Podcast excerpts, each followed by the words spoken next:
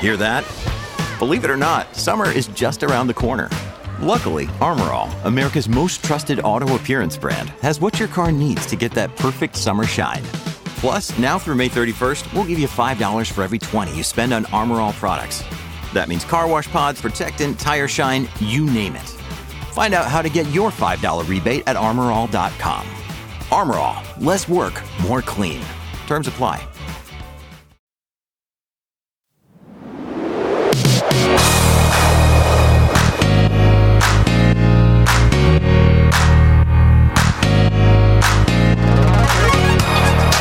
Hello and welcome back to the podcast that is always up to speed with Formula One.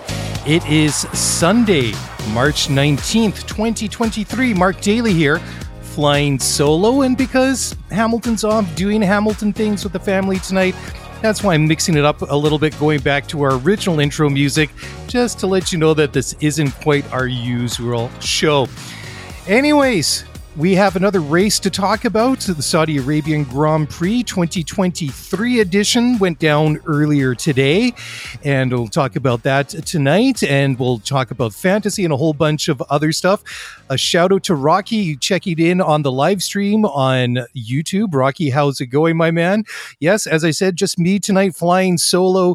So, Rocky, if you want to, you can kind of slide in and you can be like my virtual co host if you're cool with that.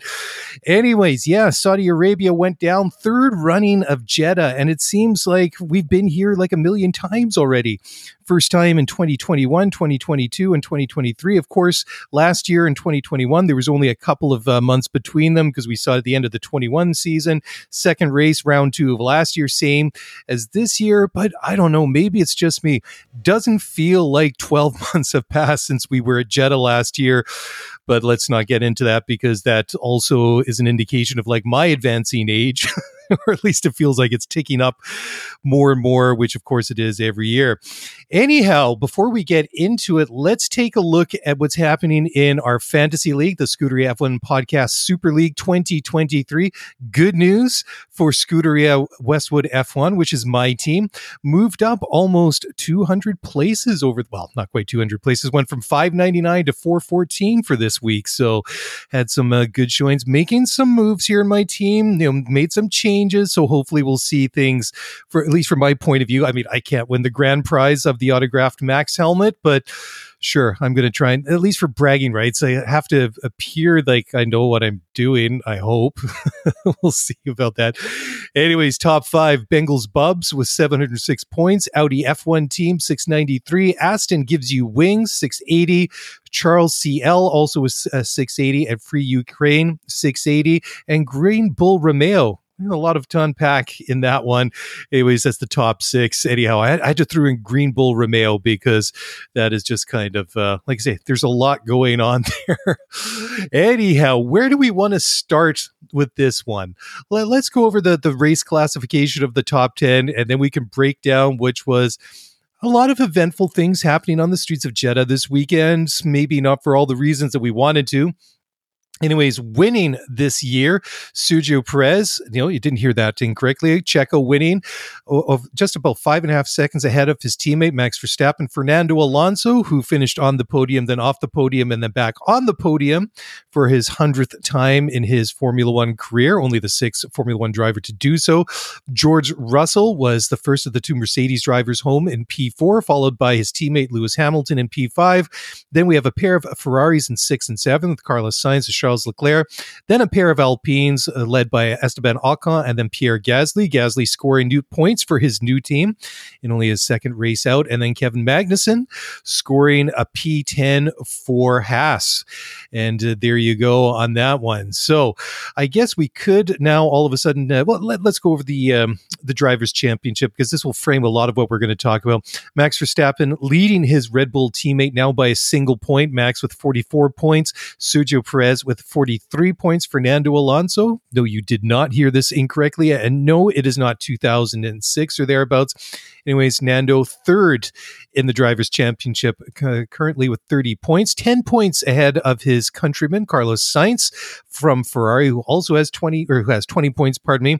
Lewis Hamilton is fifth in the Drivers' uh, Championship with 20 points. And just for the sake of it, George Russell is only two points behind his Mercedes teammate with 18 points after two races. Top five in the constructors Red Bull with 87, Aston Martin with 38, Mercedes also with 38, Ferrari with 26, and then Alpine rounding out the top five in the constructors with five points.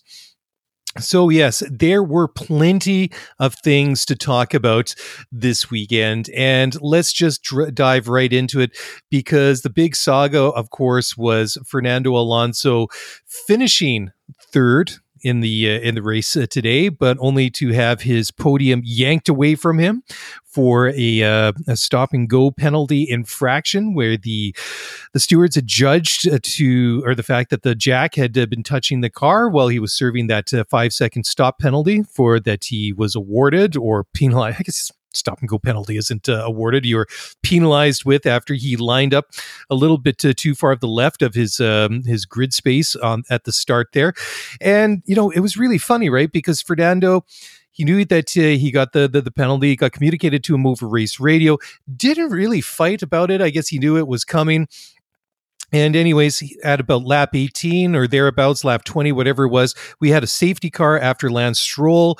His car let go on him and he had to pull off to the side of the track, which that was a bit of a strange one too, because it looked like he was well off the track, tried to pull in where there was a bit of an escape road. So none of the, the, the marshals had to go out onto the track. Only a bit of the rear end of the car was protruding.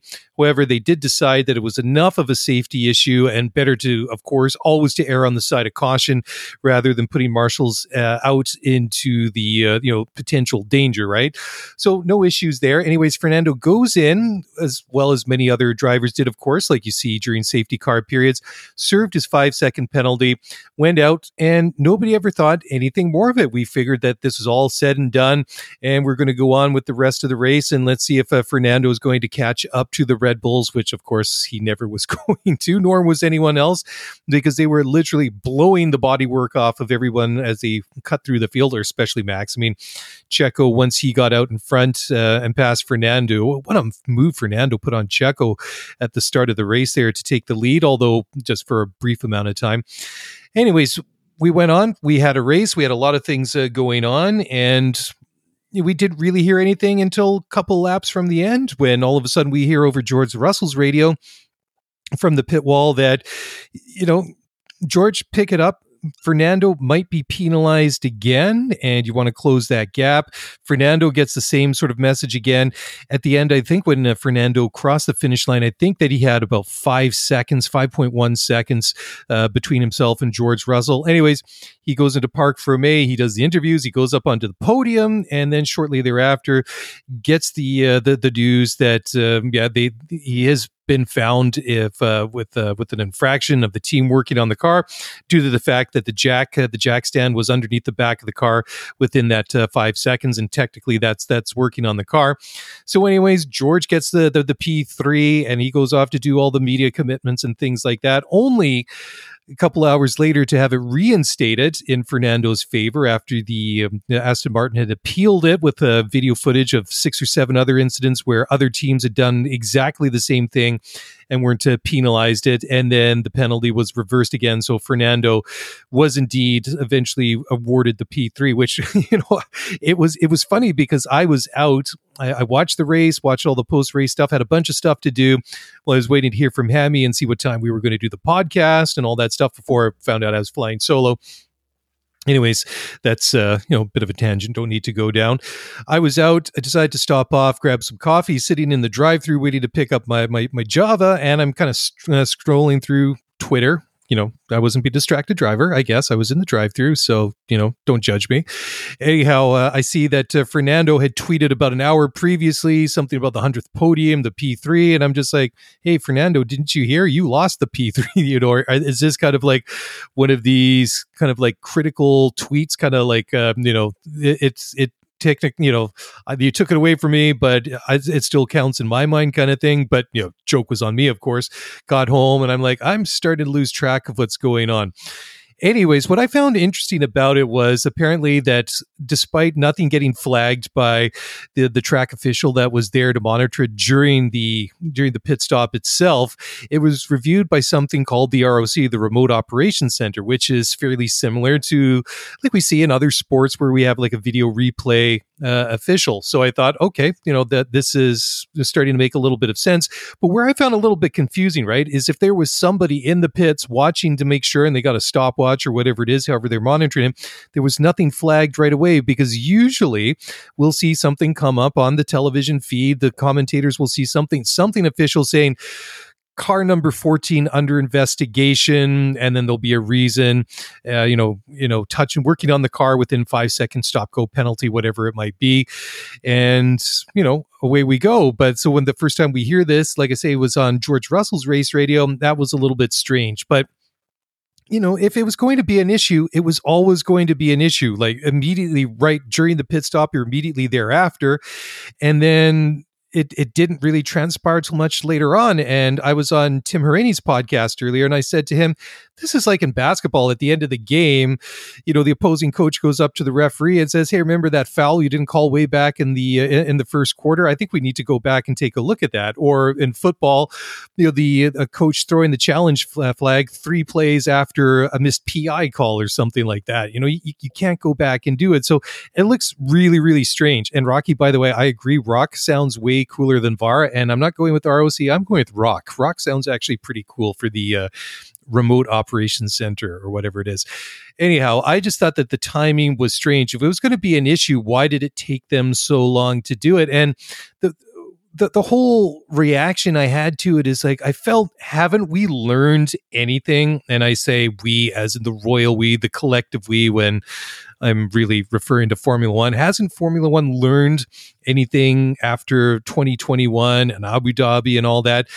just would have thought that these sort of things would get sorted out. And I agree that obviously Formula One isn't like basketball, it isn't like football and all these other sports that have you know video replay as well and in Formula One, of course, is different than a lot of other racing series. Com- completely understand that, totally understand that but there has to be some sort of limit to it. I mean, it just seems kind of strange that nothing was immediately identified during the pit stop or immediately thereafter. Why does it take so long, especially when we were at lap 20 out of 30 or 50 or whatever it was this afternoon? There's still plenty of time. I mean, if it's going to be an issue, they should have immediately said that car number 14 under investigation because reasons, right? And not have all these uh, shenanigans uh, afterwards. And I think that obviously we need some clarity, right? If um, you know Aston Martin found examples of other teams doing exactly the same thing that uh, that have happened in other instances where uh, a team has been awarded a penalty for whatever reasons that they did that, then of course there's a precedent set. As long you know they didn't have like wheel guns engaged and hands on tires and stuff like that. But if the jack stand was underneath the car, but it wasn't lift, whatever it was, whatever Aston Martin did today was the same as these previous seven examples they managed to dig up, then of course you can enforce it without there have been a more recent directive from the FIA saying this is what you can and cannot do because there's obviously a loophole in there. There's a gray area that needs to be closed. Some sort of directive needs to be issued because I feel like now this seems to be like this this conversation we had two years ago with the application of of, of track limits. Right? It, it seemed that they weren't always consistently applying the, the, the track limits. It's just like track limits is defined as this, and this is what's going to be from race one to race twenty three or whatever. And there's not these uh, moving goalposts uh, in between. Anyways, long story short. I'm glad that Fernando was able to keep the the, the P3. Obviously, 100 podiums in his uh, Formula One career is an amazing achievement. He's only the sixth driver in the history of Formula One in what is it now, 75, 70 years, whatever it is now. Uh, that we've had championships in the past. I mean, it is a phenomenal achievement. So, congratulations uh, to him just Formula One, let's get it sorted out. Let's close these loopholes because it is a credibility issue. It doesn't make you guys look good, and certainly it can't go on in the future. Again, I feel like we've had this conversation before, right? All right, moving along. Let's. Uh, I actually want to jump into the into the mailbag or to the, the tweets, just get some of your thoughts and uh, just talk about some of the dish- different issues. Uh, tweet from uh, Robert Carnell was watch the race tonight without seeing spoilers, then hopped online, saw the headline about the flip flop penalty stuff. LOL. Nothing further to add. Robert, I think you nailed it. Uh, next one comes uh, from our good f- friend Michelle Gonzalez at Mish310. And her tweet is Who finishes higher if you had to bet? Aston, remember the second driver's Lance, or Ferrari after 23 races? You know, honestly, at this point, I'm putting my money on, uh, on Aston Martin. I think that uh, two races in, I think they look good. I mean, remember their second driver's Lance. Michelle, are you throwing shade at Lance Stroll? You realize that Mark Hamilton and myself, we're probably the only two inhabitants on, on Lance Stroll Island. I admit, after the last couple of races, we've had a couple people poking around, maybe staying around for lunch. Nobody's put a down payment or a deposit on a new place yet, but we we have hopes. Anyhow, I, I think that Lance has looked pretty good so far this year you know, he had a mechanical issue that forced him out today after it was 18 or 20 laps that instigated the whole safety car thing. And I think he looked uh, pretty good. And I, I, think that had he not gone out uh, today, that uh, he certainly would have scored points. And I would have been surprised if Lance uh, had brought home the that that Aston Martin in P4. So we'd have seen the two Red Bulls, two Aston Martins, or at least he would have been mixed up in there with the two Mercedes drivers. Would he have had more than uh, than George and Lewis? I think he probably would have. Mercedes, obviously better than Ferrari today, but I think there's still a little bit of a delta. There's still a gap uh, between uh, uh, Aston Martin and Mercedes. But uh, Aston Martin to Ferrari, absolutely. Uh, Tim and I talked about this on his podcast earlier. That uh, one of the questions that came in was: Is, is Ferrari now the top fourth team in on the Formula One grid? And I think that they absolutely are. Red Bull, no doubt. This is the best class of the field by far. They got one of the best drivers, obviously, in Max, double world champion, reigning world champion. Sergio Perez has uh, proven that he's uh, no pushover as well, and uh, you know, obviously winning today, and has got now what was it five w- uh, wins to his resume in Formula One. So certainly not uh, to be, uh, you know, don't turn your nose up at Sergio. He can certainly get the get the job done, and he's looked pretty good so far this this season. Certainly did very well last year as well. But uh, Ferrari, you, can't fault anything that uh, either Charles or Carlos uh, did today. They just didn't didn't have the speed. They just didn't have the performance. But the one thing I will give them is the, the the fact that we're not sitting here, you know, either laughing or criticizing or crying or screaming, you know, depending, you know, where your allegiance lies and where whether or not uh, you're a Ferrari fan or, or not at least for the most part, the the the, the language and the communications and the, the the decisions being made in the pits and on the pit wall aren't as unusual or strange or downright bizarre as we've seen over the past couple of years.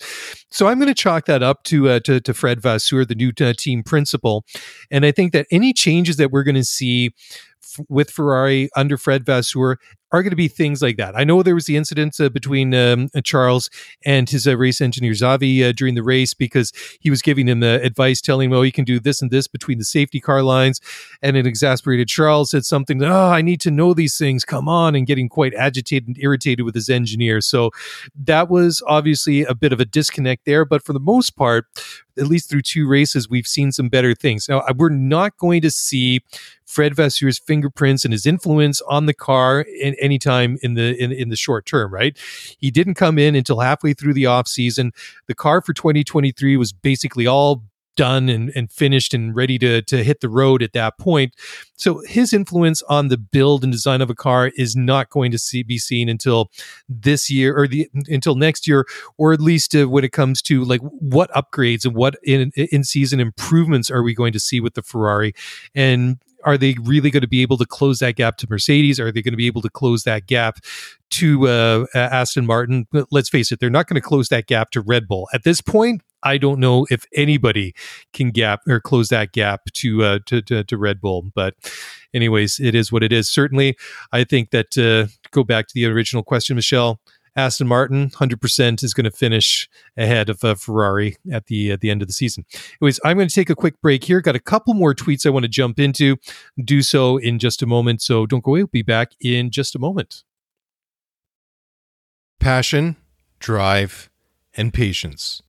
The formula for winning championships is also what keeps your ride or die alive.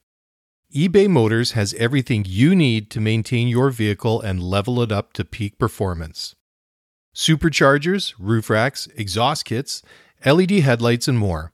Whether you're into speed, power, or style, eBay Motors has you covered. With over 122 million parts for your number one ride or die, you'll always find exactly what you're looking for. And with eBay Guaranteed Fit, your part is guaranteed to fit your ride every time or your money back. Because with eBay Motors, you're burning rubber, not cash. With all the parts you need at the prices you want, it's easy to make your car the MVP and bring home huge wins. Keep your ride or die alive at ebaymotors.com. Eligible items only. Exclusions apply.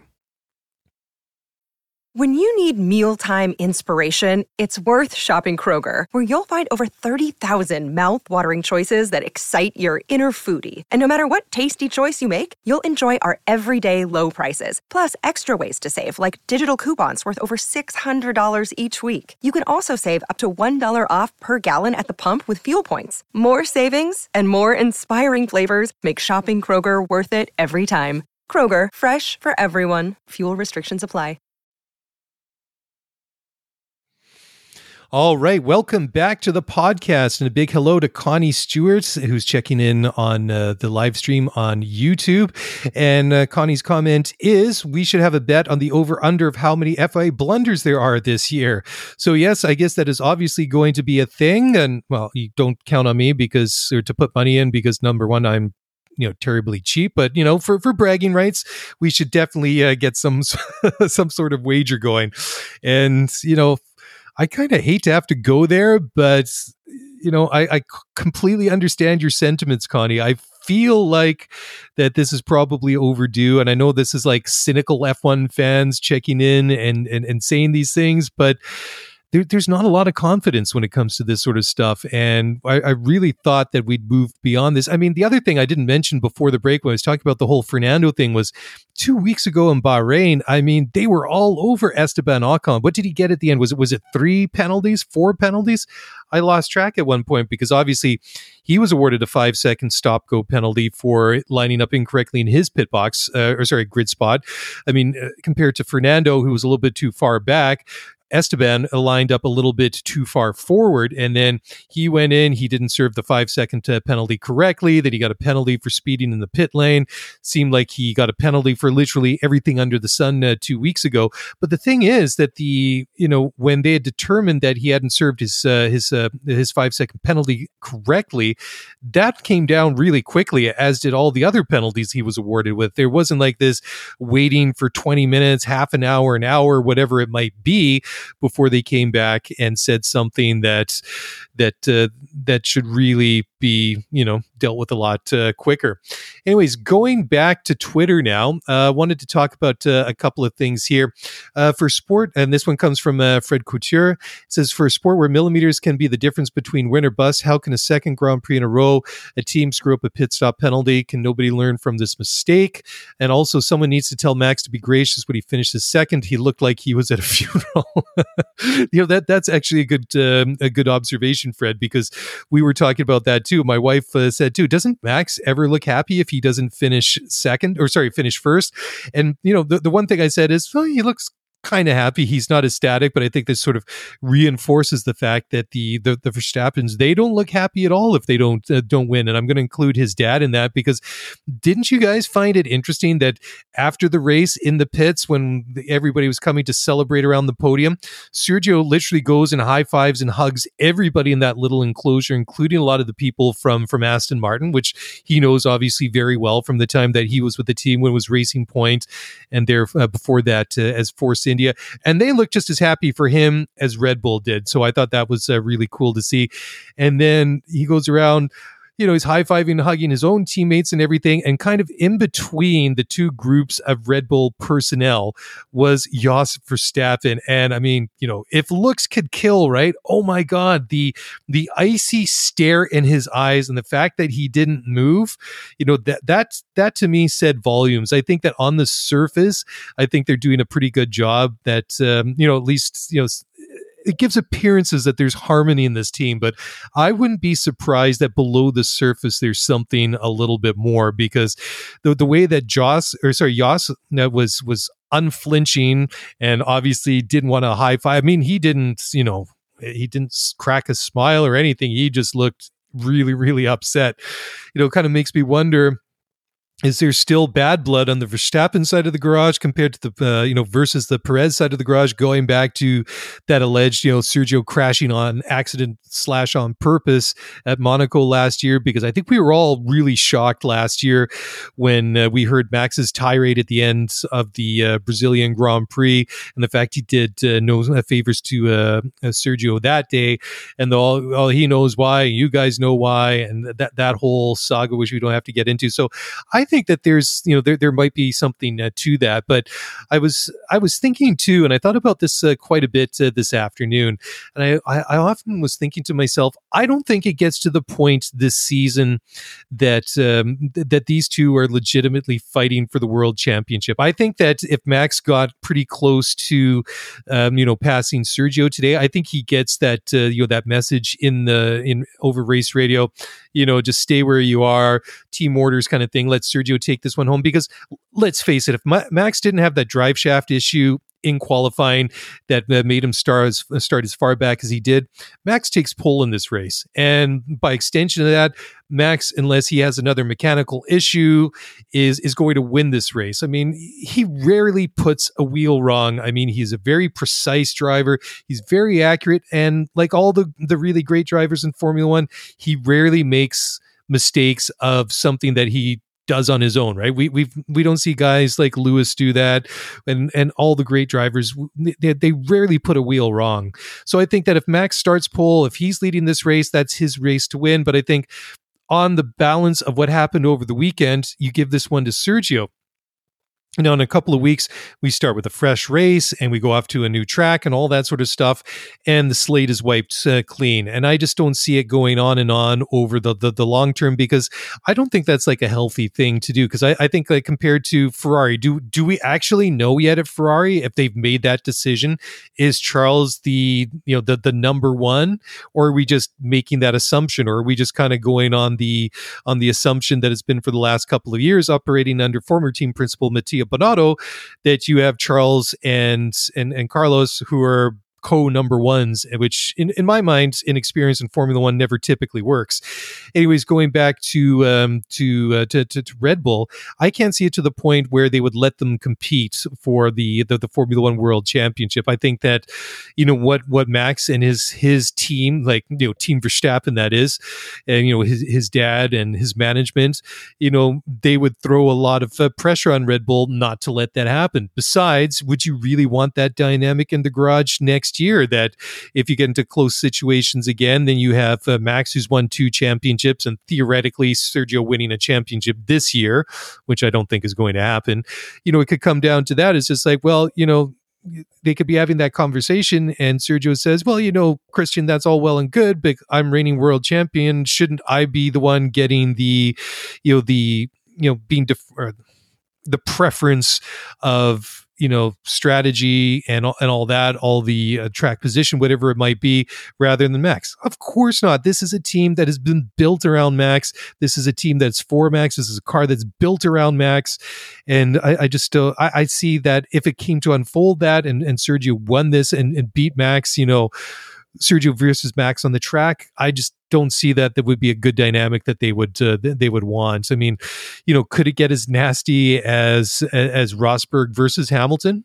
I don't think so, but but who knows, right? We there, there there's a lot we saw the tip of the iceberg, I think, in Brazil, and some of the things that came out in social media afterwards. You know, interestingly enough from enough from Verstappen's mother, right? So I think there's a lot that we're not seeing, a lot of things that we aren't hearing, and I just don't think that that's that Red Bull camp is is maybe as sunny as it might look on the on the surface. Anyways, uh, next one comes from a good friend of the show, Joe Santucci at ATX Santucci, and Joe's um, comment is, "How disgusted are you by Fernando's podium be given to George post race, post celebration?" Uh, with uh, the GIF that uh, that he included was, "I am disgusted." Yeah, you know, I I, th- I thought it was it, it was a bad look for Formula One, and it kind of goes back to that that discussion that we had first of all a couple of years ago. It kind of started low key, right? When we were just like, oh, you know, what what is what is the application? What what is with the inconsistency with like applying track limits? excuse me, and things like that, and the inconsistency there. And of course, that reached a crescendo after Abu Dhabi in 21, and rightly so.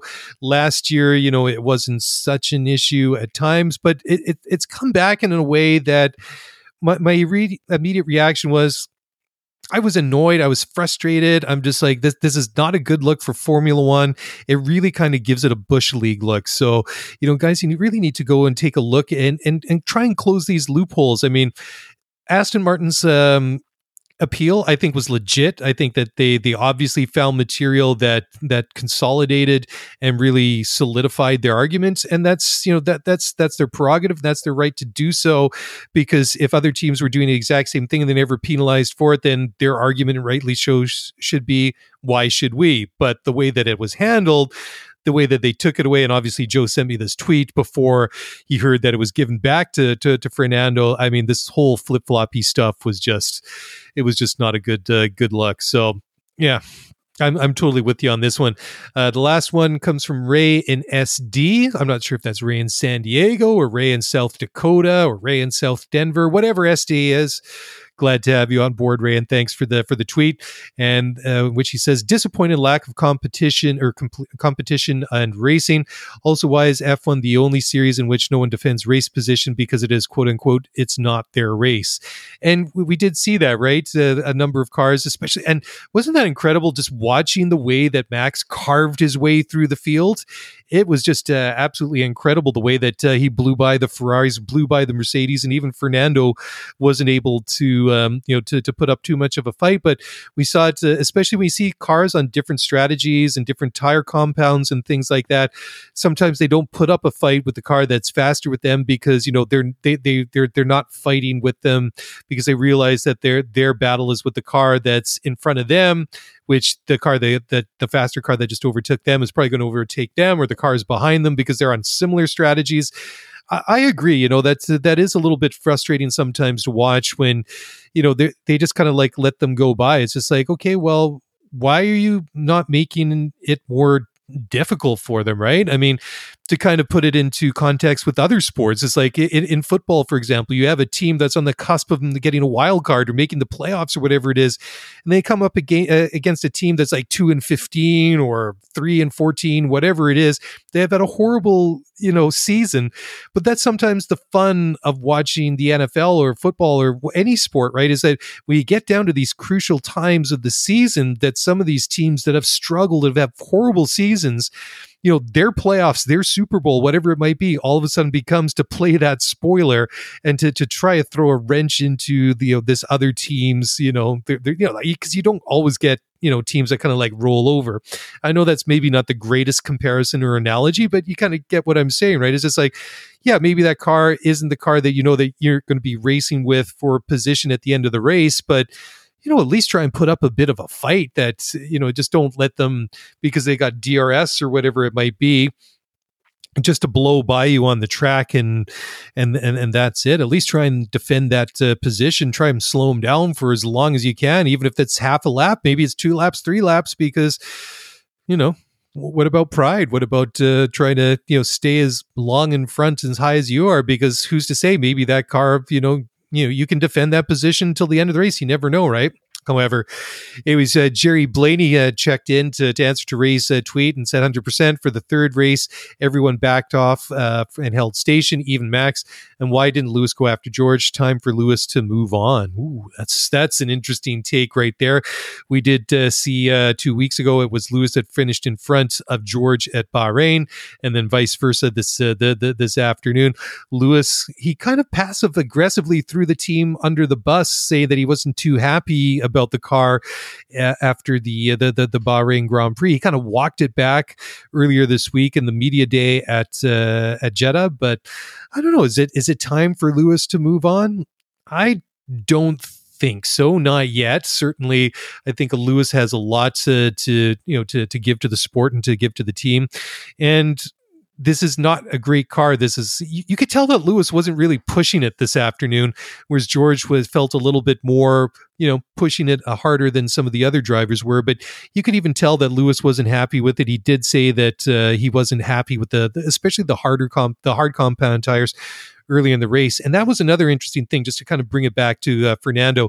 And obviously, the, the, the Red Bull is the class of the field, but the reason why I think that the Red, or sorry, the, the Aston Martin is the second best car on the track right now was the fact that we heard, and this was kind of like one of those little snippets of race radio that kind of like got dropped in there when after Fernando had that now infamous uh, pit stop, he when he switched onto the hard tires, he said uh, said something to the fact, "I'm really liking how these tires feel," and I, I thought that was really interesting because other cars didn't do as well on the hard tires.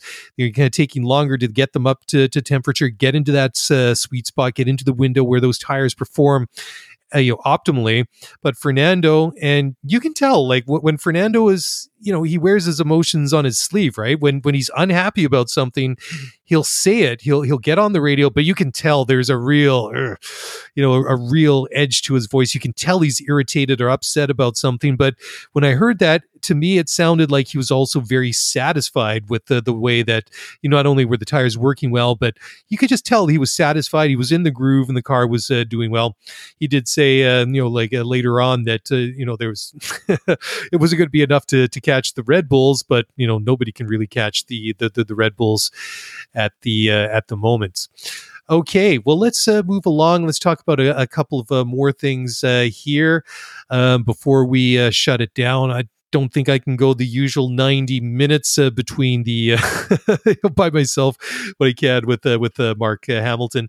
But you know, Ferrari again, I, I, think it was just really interesting to see how slow they were compared to to everyone else. But um, you know we'll have to, to wait and see. I'm just going to go back here to the uh, the the race results here, and just uh, there was a couple other different ones, uh, different storylines. I just wanted to address uh, briefly before uh, I sign off uh, for the evening in a few minutes.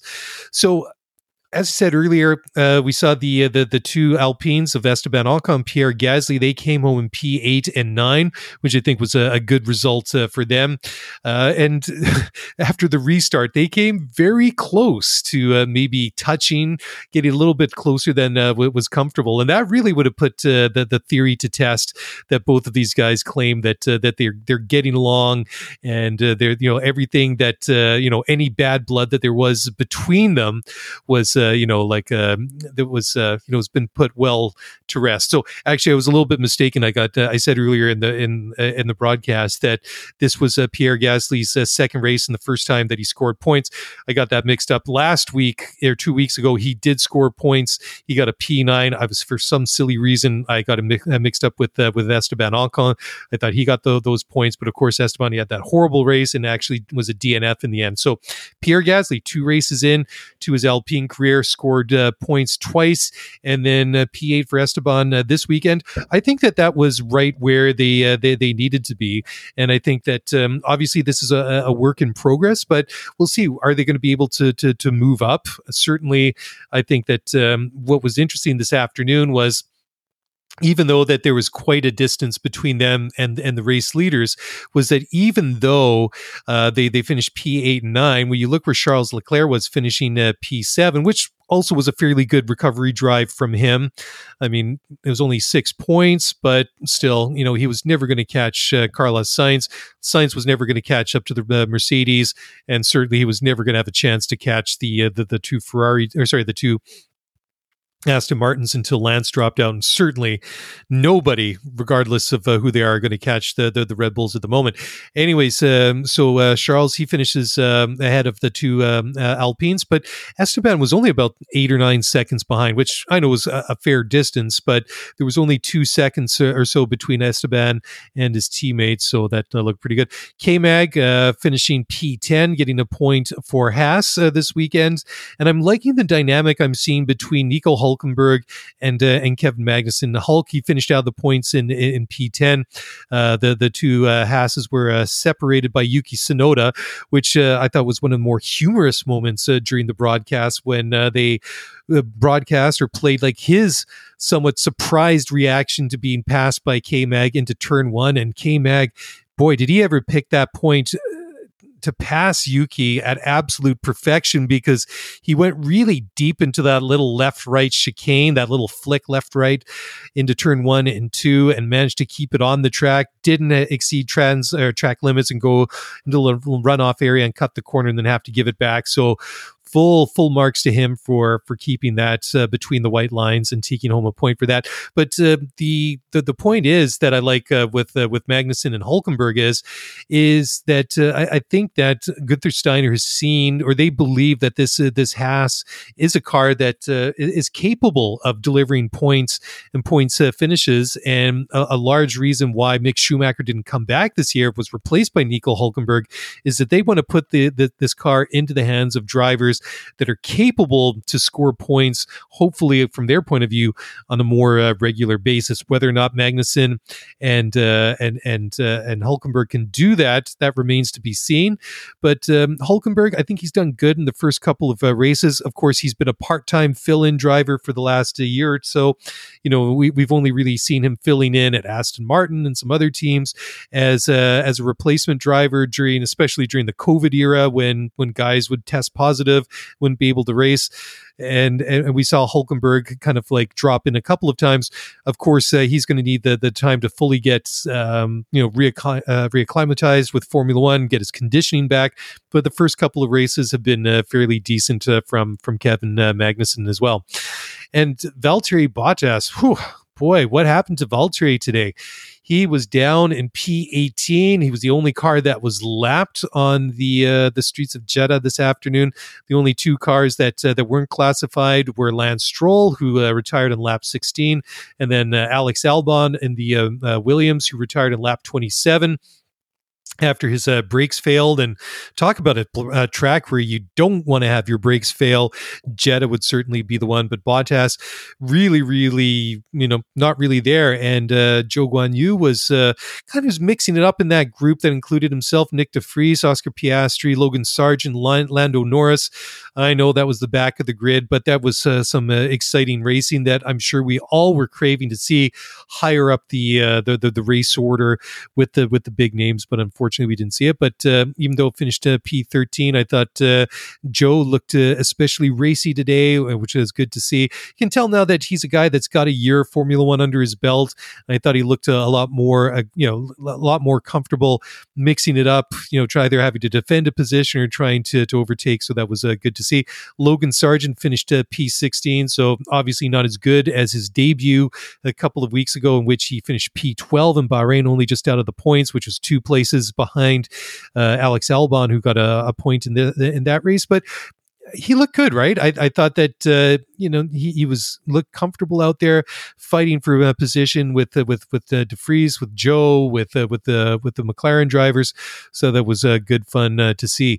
But then also uh, equally as interesting was watching the two McLaren drivers. Boy, you know, Mark and I talked about it on the weekly show a couple of days ago that you know that uh, that, that the wheels have fallen off the McLaren hype machine boy, have they ever! I mean, that, you know, I, I know that uh, Zak Brown was saying that you know th- this is not going to be this is not going to be a good start to the season that uh, you know the, the potential in this car is not going to be unlocked until a number of races from now until we can start getting some some upgrades on the car some improvements on the car and ho- hopefully these are magical improvements because if you're a McLaren fan, you're not seeing a lot right now to really be excited about. And and Lando was actually told to move out of the way of uh, Piastri. Piastri finished today. Of course, he didn't finish in Bahrain a couple of weeks ago. Had a DNF because of a, a mechanical problem. Lando had those uh, problems with the what was it, the hydraulics or pneumatics, whatever it was, and went in for four, five, six pit stops in in Bahrain, which was uh, you know obviously disappointing in his weekend. But uh, Piastri, you know, he, has got to prove that he deserves that seat because he, he's a guy that, I mean, I, I don't think it's uh, an overstatement to say that there was controversy in, in the way that he got that McLaren seat at the expense of Danny Ricciardo because there was that whole saga and then the Twitter denial that uh, after Alpine announced that uh, Piastri was going to be contracted to them, would be driving for them in 23, and he rebuffed them and denied it pretty quick. So he has to prove that uh, that he deserves that seat, and I think uh, today he certainly uh, did that. Now, talking about Danny Ricciardo, Danny Ricciardo fan. I hate to say this, but after two races, is anybody saying we missed Danny Ricciardo? I'm not hearing it right now, and and and I'm a guy that uh, really enjoyed watching uh, Danny Ricciardo during his time in Formula One, but that was the thing, right? Is uh, before the start of the season, Christian Horner was saying basically he kind of threw that challenge out there to, to Sergio Perez and, and basically said, well, you know, if you don't, if you're not going to get the job done, we got Danny Ricciardo and, and I'm parsing and paraphrasing here, of course. Danny Ricciardo's ready, waiting in, in, the wings and is more than willing and capable to take your seat if you don't need it. But after two races, I don't think Checo's feeling nervous right uh, right now, and I, I don't think that Ricciardo is is really missed by too many. Of course, all miss him for his his sense of humor, his personality, and all those things. But after the couple of um, you know last couple of years and the way that his uh, career really started to, to, slowly decline after he left to Red Bull at the 20 at the end of the 2018 season went to what was then Renault and then before leaving to go to McLaren you know, sorry, Danny, I, I, I don't think anybody misses you right now. And, and Checo certainly is not going to be losing any sleep. And Connie, I agree with you. Sorry, Danny, you aren't replacing Checo, was her comment. And, you know, plus one on that. Uh, Connie, I agree with you a hundred percent. Anyways, guys, I think that's it. Usually when Mark's here, we go for about 90 minutes. I'm looking at the timer right now and I see I'm at about 44 minutes.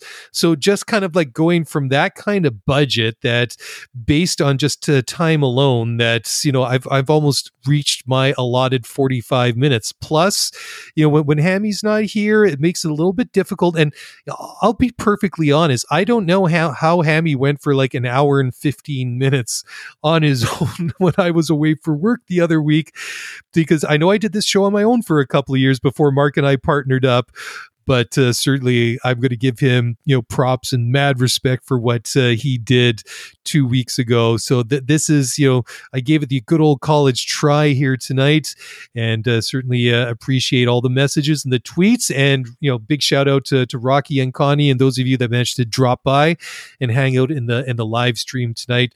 Much appreciate you guys uh, flying or sitting in the co-pilot seat uh, tonight and keeping me focused. Much appreciated.